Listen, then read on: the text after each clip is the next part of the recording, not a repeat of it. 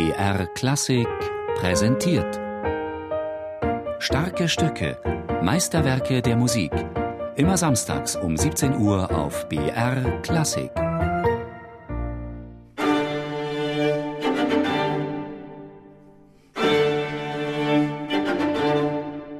Ich muss persönlich aus meiner Sicht sagen, das höchste körperlich-seelische Empfinden ist für mich, solche Musik zu interpretieren. Also in dem Moment, da man das spielt, das ist durch nichts anderes im Erleben zu übertreffen. So viel Begeisterung konnte der Geiger und Schubert-Zeitgenosse Ignaz Schupanzig offenbar nicht aufbringen für Schuberts Streichquartett Der Tod und das Mädchen. Mit seinem berühmten Schupanzig-Quartett hatte er zwar sehr erfolgreich Schuberts Rosamunde-Quartett erst aufgeführt, doch das unmittelbar danach entstandene Streichquartett Der Tod und das Mädchen wollte Schupanzig nicht einstudieren. Das lag weniger an den spieltechnischen Schwierigkeiten, sondern eher an der ungewohnt schroffen und düsteren Tonsprache. Die muss Schupanzig und seine Musiker wohl zutiefst irritiert haben.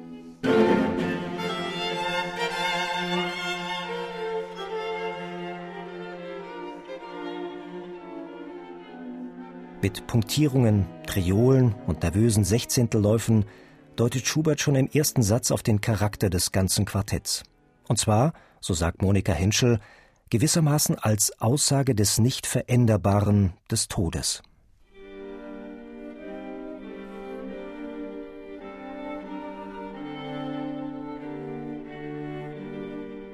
Das Thema des zweiten Satzes hat Franz Schubert von seinem früheren Klavierlied übernommen, es ist die Vertonung des gleichnamigen Gedichts Der Tod und das Mädchen von Matthias Claudius. Es ist so, dass in der Romantik ja der Tod eigentlich als Erlösung gesehen sein sollte und behandelt wurde, so wie es im Gedicht am Ende auch eine Erlösung ist. Der Knochenmann selbst spricht ruhig und sagt, ich bin nicht wild, nimmt die Worte zart und schön gebildet in den Mund, während das Mädchen natürlich furchtbar aufgeregt spricht. Geh vorüber, ach vorüber, wilder Knochenmann.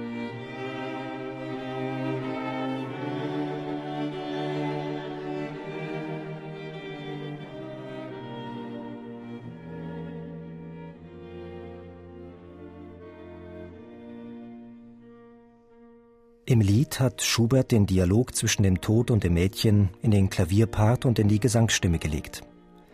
Vielleicht sinnieren im Streichquartett Geigen, Bratsch und Cello in den Variationen des zweiten Satzes über die unverrückbare Botschaft des Todes. Aus dem Pianissimo tasten sie sich voran bis zum Fortissimo Aufbegehren in der dritten Variation.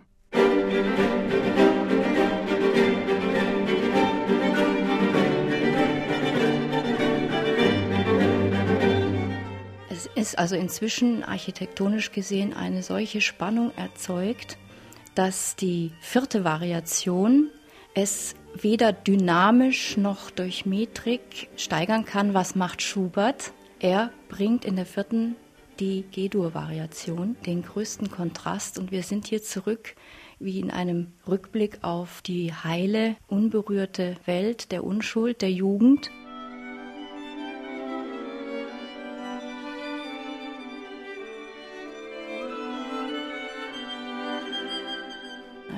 Ätherisches Schweben, mal völlig losgelöst und leicht, aber nur eben die Ruhe vor dem Sturm. Dann haben wir in der fünften Variation keine Triolen mehr, sondern inzwischen Sechzehntel. Die größte Steigerung im Triple F, für mich persönlich auch die dramatischste Stelle des ganzen Werkes überhaupt. Der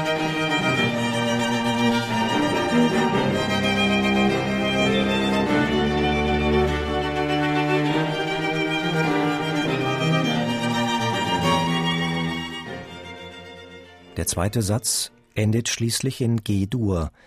Ein kurzer Moment der Erlösung?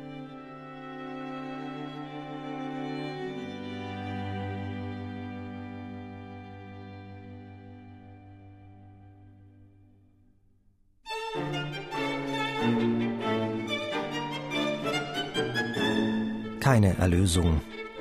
Im Scherzo wüten wieder schroffe Punktierungen und zwar in D-Moll, der Tonart des Todes. Dass Schubert solche Musik geschrieben hat, weil er eben ein sterbenskranker, todessehnsüchtiger Romantiker war, Das ist ein Gemeinplatz. Trotzdem mag seine Seelenlage die Komposition stark beeinflusst haben. Zur Entstehungszeit des Quartetts im März 1824 schrieb er an seinen Freund Leopold Kupelwieser Ich fühle mich als den unglücklichsten, elendsten Menschen auf der Welt. Denk dir einen Menschen, dessen Gesundheit nie mehr richtig werden will und der aus Verzweiflung darüber die Sache immer schlechter statt besser macht. Jede Nacht, wenn ich schlafen gehe, hoffe ich nicht mehr zu erwachen. Und jeder Morgen kündet mir nur den gestrigen Gram. Ich persönlich meine, dass man ein Werk von dieser Kraft, von diesen Ausmaßen eines D-Moll-Quartetts nicht in der Lage ist zu schreiben, wenn man der elendste Mensch in dem Moment ist, wenn man sich so fühlt. Also es ist sicherlich in der Zeit, wenn er 21, 22 erkrankt ist und Syphilis ist eine Krankheit, die sehr, sehr wechselhafte Stimmungslagen hervorruft, nie ein kraftvolles Gesundsein, wie wir es bei gesunden Menschen kennen, das nicht. Aber er hat gute Momente gehabt, glückliche Momente. Es muss Kraft in dem Mann vorhanden gewesen sein, sonst verfasst man nicht ein solches Werk. Der Tod ist in Schuberts D-Moll-Quartett jedenfalls allgegenwärtig durch musikalische Todessymbole wie etwa das Ostinato oder durch ein Selbstzitat wie im Finale. Die Melodie in der ersten Geige erinnert an Schuberts Lied Der Erlkönig, in dem ebenfalls der Tod das letzte Wort behält.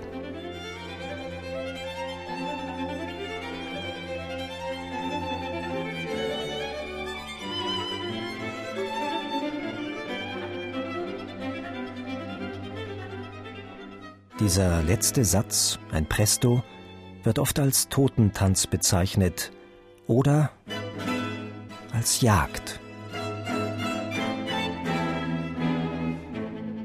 Man ist geneigt, das Hetzen anzufangen, das Tempo nicht zu halten und verliert an Spannung. Wenn man es aber schafft, im Tempo die Kontrolle zu behalten, dann hat es eine viel größere Spannung für den Zuhörer und für einen selber auch, als wenn man sich gehen lässt und es hinweghetzt.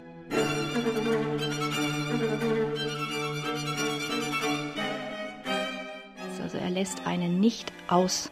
Schubert lässt den Hörer nicht aus, der Tod lässt uns nicht aus. Man ist am Schluss nach den zwei Abschlussakkorden regelrecht gestorben. Nach der Interpretation des ganzen Werkes sagt man wirklich erschöpft in sich zusammen nach einem langen, dramatischen Todeskampf.